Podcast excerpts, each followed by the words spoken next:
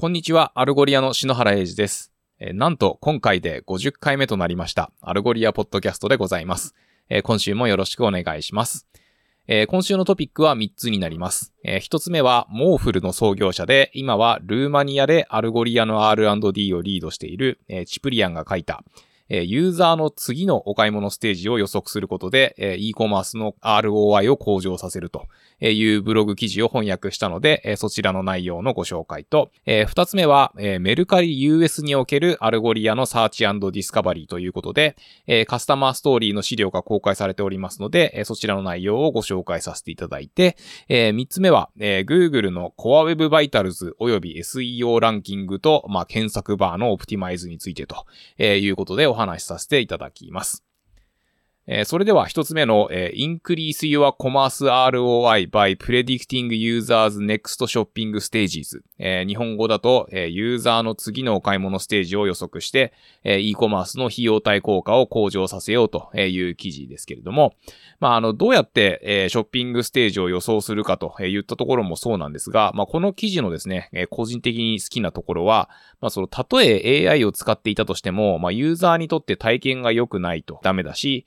適合度が高くないと響かないし、内容が満足いくものでなければ価値がないというところから入っていって、で、そして、AI を使ってそのショッピングステージを予想することで、どうやってみたいな方法論が語られているというか、そういった感じなんですけれども、ユーザーのですね、ショッピングステージを予測して、それを何に使うのかといったところが、4つ挙げられていて、ユーザーにカスタマイズされたオファー。パーソナライズされたディスカウント、よりその人に適合する、レコメンデーションによる商品のマッチング、あとはそのターゲティング通知とかですね。で、このような考え方自体は別に新しいものでもなくて、そのセグメンテーションっていうのは今までもよく行われていました。顧客の共通する特徴を特定して、例えば、定義したユーザーセグメントに基づいて、ターゲットを絞るといったようなものですね。年齢とか性別とか、アクセス元の位置情報とか、あとはその使ってるデバイスとか、そして例えば東京都に住んでいる40代の男性向けに髪の毛に関するオンライン広告とか、お気に入りや買い物カゴに入りっぱなしのユーザーに行動を促す E メールの通知とか。あとはそのルールベースでの CTA とか、そういうアプローチって今までも取られてきたわけですけれども、ここにはゴーストユーザーっていうものがどうしても存在してしまいます。例えば、年代のチェックボックスにチェックを入れていなかったので、40代としてターゲティングされていなかったとか、そういうマーケティング用のアンケートとかの結果ってそういうのありがちだと思うんですよね。で、他にも、顧客のセグメンテーションは、同じプロファイルに当てはまる人であれば、同じようにオファーがいってしまうので、つまり買う気もないのに、コストをかけてアプローチするっていうのは、機会損失っていうか、予算の浪費につながってしまいますし、ちょっとこれどうかなっていうような内容の場合は、顧客の気分を損ねてしまうこともあり得ますと。そこで AI ですよというようなお話です。顧客の、個人的な特徴を持って推論を行うのではなくて、それぞれのユーザーごとに、購買する確率を計算しますと。これによって、ユーザーをターゲティングするための新たな基準として、コンバーターズ、購買する人と、ノンコンバーターズ、購買しない人っていうのが出てきますよと。これを、家具屋さんの、e コマースサイトを題材にして、Google Analytics のデータとともに、実験してみましたというのが、この記事のメインの部分になります。そして、機械学習においても、二通りですね、リニアアトリビューション、その時間軸を特に考えないものと、タイムディケイアトリビューション、最新のアクションをより重要視するっていうものを、比較しているわけなんですけれども、その結果ですね、単純に、ランダムに、オファーをしたものと、統計的な、従来的なやり方と、機械学習をしたものまあそういったこう比較をする中で、まあその特にリニアアトリビューションがまあ非常に効果が高かったということです。で、まあ結果の評価はですね、まあそのそれぞれについてトゥルーポジティブ、まあつまりそのターゲティングされるべきユーザーに正しくターゲティングしたと。あとはそのフォールスポジティブ、ターゲティングすべきでなかったのにターゲティングしてしまったと。いったところをこう取得してみたいな感じで、まあ実際にそれぞれそのかかった費用と、まあその収益の差みたいなのが一覧表になっておりますので、まあ、ぜひこの、アルゴリア .fm/50 に貼り付けてあるですね、まあ、こちらの記事のリンクをご覧いただければなというふうに思います。まあ、ということで、そのユーザーのインテントを読み取って、こう、より効果的なアクションをと言ったところで、まあ、この AI as a Service プラットフォーム的な言い方をしているんですけれども、まあ、なんていうかですね、ここのところ、アルゴリアの AI 関連は、こう、ブログで先にチラ出しするっていうか、まあ、こういう機能が開発中なのねっていうのが、まあ、少し見て取れる記事かなというふうに思います。まあ、とはいえですね、この記事に書かれているように、まあ、その AI とか機械学習っていうのが、まあ、より良い顧客体験を生み出していくための強力なドライバーであるっていうのは、まあ、コンセンサスな感じだと思いますけれども、まあ、今までに取得したデータをこう別の観点で検証してみるっていうのも、まあ、興味深いのではないかなというふうに思いました。続いて、2つ目の、メルカリ US の、アルゴリアケーススタディのご紹介です。メルカリといえば、まあ日本では誰もが知るような存在で、まあ私もよくお買い物させていただいておりますけれども、まあアメリカにおいても5000万回以上ダウンロードされていて、毎日35万件以上の新しい商品が出品されているということです。そしてこの巨大な迷宮のように入り組んだコンテンツをですね、まあ売り手にも買い手にも直感的に見つけてもらえるようにするというのが、まあメルカリにおける検索エンジンの役割と言えます。一般的な e コマースでは、同じ商品は、まあ、在庫数のようなフィールドを持ってですね、こうアグリゲートされるわけですが、まあ、メルカリでは2つとして同じ商品はないわけで、まあ、当然ですが、一つ一つのアイテムを別々に扱う必要があります。これによってデータ量は非常に膨大になるわけです。そして、ここに対して、アルゴリアを活用して、まあ、高速で適合度の高い検索を実現しているわけですけれども、以前はオープンソースの検索エンジンを利用して、まあ、自分たちでシステムの安定と信頼性を確保するために、保守運用とかアップデートとか、まあ、そういったところも含めてやってきたわけですけれども、まあ、トラフィックやデータ量が増えるにつれて、その維持が困難になってしまいましたと。そこで、パフォーマンス、信頼性、そしてスケーラブルであるという観点でアルゴリアをご採用いただいたわけですが、買う側だけでなく、売る側においても、商品名をこう数文字入力すると、まあ、この商品名どうですかみたいなサジェストがされるといったような部分にも使われています。シンプルで使いやすい API とパワフルなエンジンは、メルカリにとって魅力的で、かつエキスパートなサポートチームがあるということも、採用の決定打になったということです。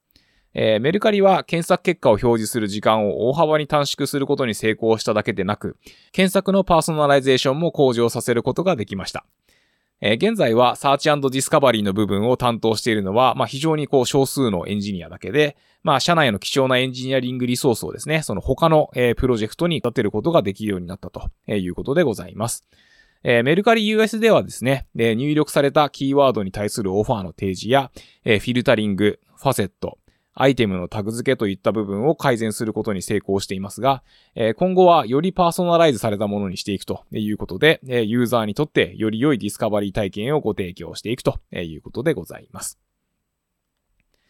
そして最後に3つ目の、Google Core Web Vitals & SEO ランキング & Search Bar Optimization についてです。Google の検索エンジン最適化、いわゆる SEO に対する取り組みについて、Google であなたのウェブサイトを見つけたお客様は、まあ、検索したアイテムを含んだページにたどり着くはずですと。そして、あなたの検索バーとあなたの検索機能によってすでに実行された検索結果に訪れてもらえると、まあ、それってベストなランディングページなのではというふうに、まあ、この記事では言っています。例えば、Google でヘパリーゼとかって検索すると、ヘパリーゼの商品ページはもちろんヒットしますけれども、楽天のヘパリーゼでの検索結果ページとか、価格コムの検索結果ページとか、いろいろ検索結果ページも出てきますと。そういった意味で、Core Web Vitals は質の高いサイト内検索も重要視していると言えるのかなと。そういったところを踏まえて5つの推奨事項を紹介しています。一つ目の推奨事項は、Google SEO に、あなたのサイト内検索機能を知らせると言いますか、Search Engine Results Page、SERP という概念があって、こちらWikipedia にもページがあるのですけれども、もちろんGoogle の検索結果もこの、SERP ですが、あなたのサイトのサイト内検索の検索結果も SERP に該当しますと。そして、e コマースの特徴としては、購買に至るまでに、いろんなサイトで比較するっていうのが、挙げられるかなと思います。で、そのいろんなサイトの比較っていうところで、Google の検索が使われることっていうのは、非常に多いですよと。ということで、Google の検索結果ページに商品が上に来るように、SEO を頑張るわけですが、それだけではなくですね、あなたのサイトを訪れたお客様が、Google にまた戻ってしまうのではなくて、そこで、あなたのサイトの検索バーを、あなたのサイトに留まってもらって使ってもらえるように促すと良いのではないかというふうに言っています。